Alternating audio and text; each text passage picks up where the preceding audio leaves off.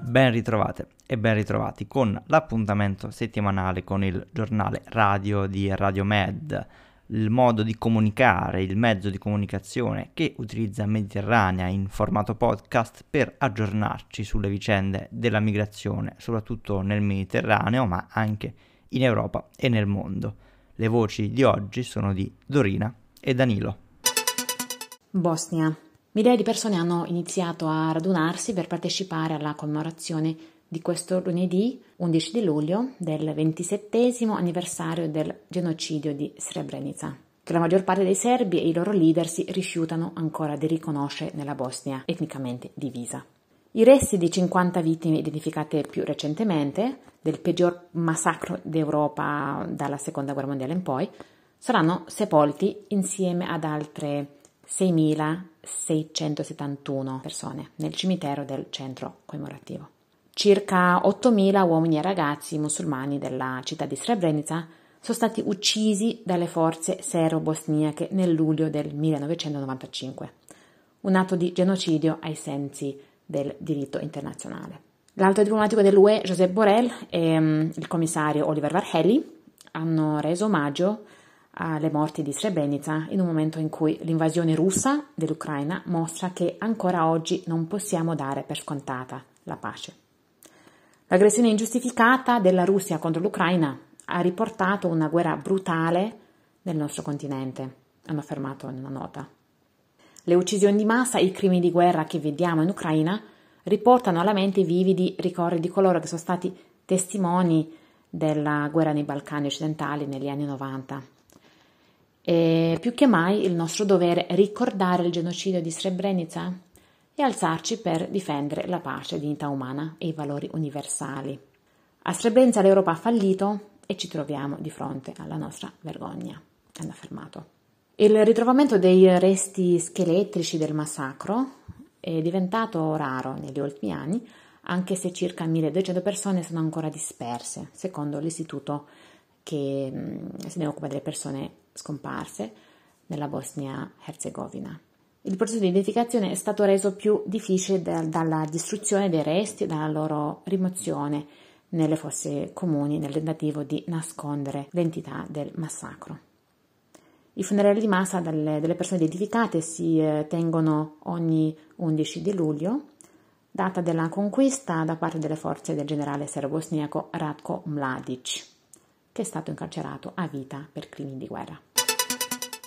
Il Libano. Il Libano prevede rimpatriare 15.000 siriani ogni mese. Nonostante la ferma posizione delle Nazioni Unite e delle organizzazioni per i diritti umani, il Libano ha annunciato che intende iniziare a rimpatriare decine di migliaia di rifugiati siriani nei prossimi mesi. Più di un milione di siriani fuggiti dal conflitto nel loro paese sono attualmente ospitati in Libano, che ha una delle più grandi popolazioni di rifugiati al mondo. I funzionari affermano che l'afflusso è costato al Libano miliardi di dollari e ha anche danneggiato le sue infrastrutture, già compromesse, mentre il paese continua a combattere la prospettiva di un collasso finanziario. Da marzo 2022 un comitato composto dal ministro eh, Sharafedin, dal primo ministro ad interim Najib Mikati e da altri sei ministri eh, e dall'Organizzazione di sicurezza generale libanese ha lavorato alla proposta di iniziare a rimpatriare gradualmente circa 1,5 milioni di rifugiati siriani dal Libano. Settimana prossima eh, Sharafedin intende recarsi in Siria per incontrare il ministro siriano dell'amministrazione locale e dell'ambiente, Hussein Maklouf, sperando di raggiungere un accordo sulla tempistica su come rimpatriare mensilmente 15.000 rifugiati siriani. Secondo lo stime delle Nazioni Unite, il 90% delle famiglie di rifugiati siriani in Libano vive in condizioni di estrema povertà, situazione probabilmente peggiorata dalla fine del 2019, poiché il Libano continua a combattere una crisi economica paralizzante che ha visto crollare la sua valuta. Con l'aumento dei costi del carburante, che si aggiunge al problema, molte materie prime sono diventate scarse in tutto il paese mediterraneo. Ciò ha portato un numero crescente di rifugiati siriani, nonché di rifugiati palestinesi e cittadini libanesi, a cercare di fuggire dal paese di Amare verso l'Europa negli ultimi mesi. Unione Europea e Marocco. L'UE e il Marocco annunciano uno sforzo congiunto contro la tratta dopo la tragedia dei migranti. L'accordo è arrivato dopo che 23 persone sono morte e altre dozzine sono rimaste ferite quando migliaia di migranti si sono precipitati al confine tra il Marocco e Melilla, in Spagna. Il nuovo accordo includerà il sostegno alla gestione delle frontiere, il rafforzamento della cooperazione di polizia e il rafforzamento della cooperazione tra le agenzie marocchine e dell'Unione Europea per affrontare le nuove strategie utilizzate da migranti e trafficanti per cercare di raggiungere il suolo europeo.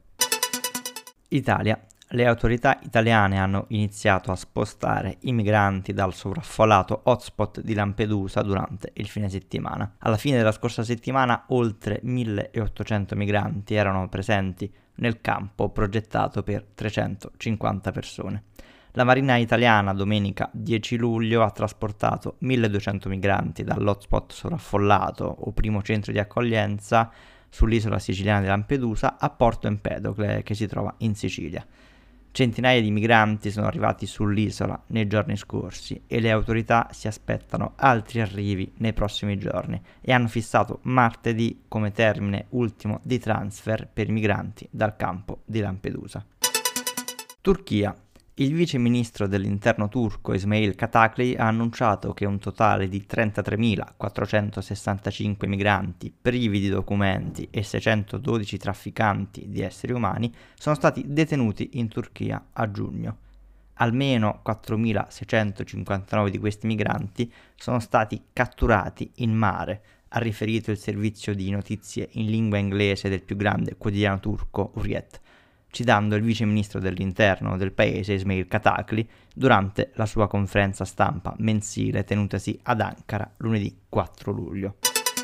Vi ringraziamo per averci ascoltato e per provare a diffondere i messaggi, le notizie di persone, donne, uomini, bambini, famiglie che provano a, ad attraversare i confini, provano ad attraversare eh, il Mediterraneo in cerca di speranza, in cerca di un futuro migliore. Questo era appunto il nostro appuntamento settimanale con il giornale radio di Radio Med che potete trovare sul sito di Mediterranea, sulle principali piattaforme come Spreaker e Spotify. Veniamo ritrasmessi da Neu Radio il sabato mattina alle 11 e ci trovate tra i loro podcast ma anche nei podcast di radiocontra.eu. Ci sentiamo, alla prossima.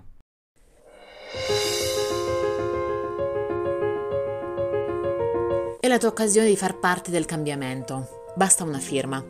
Dona il tuo 5 per 1000 Mediterranea Saving Humans. Sulla tua dichiarazione dei redditi firma e inserisci il codice fiscale di Mediterranea 9141 94 20376 nella sezione Sostegno delle organizzazioni non lucrative di utilità sociale. Continueremo a raccontare il Mediterraneo e a salvare vite grazie a te.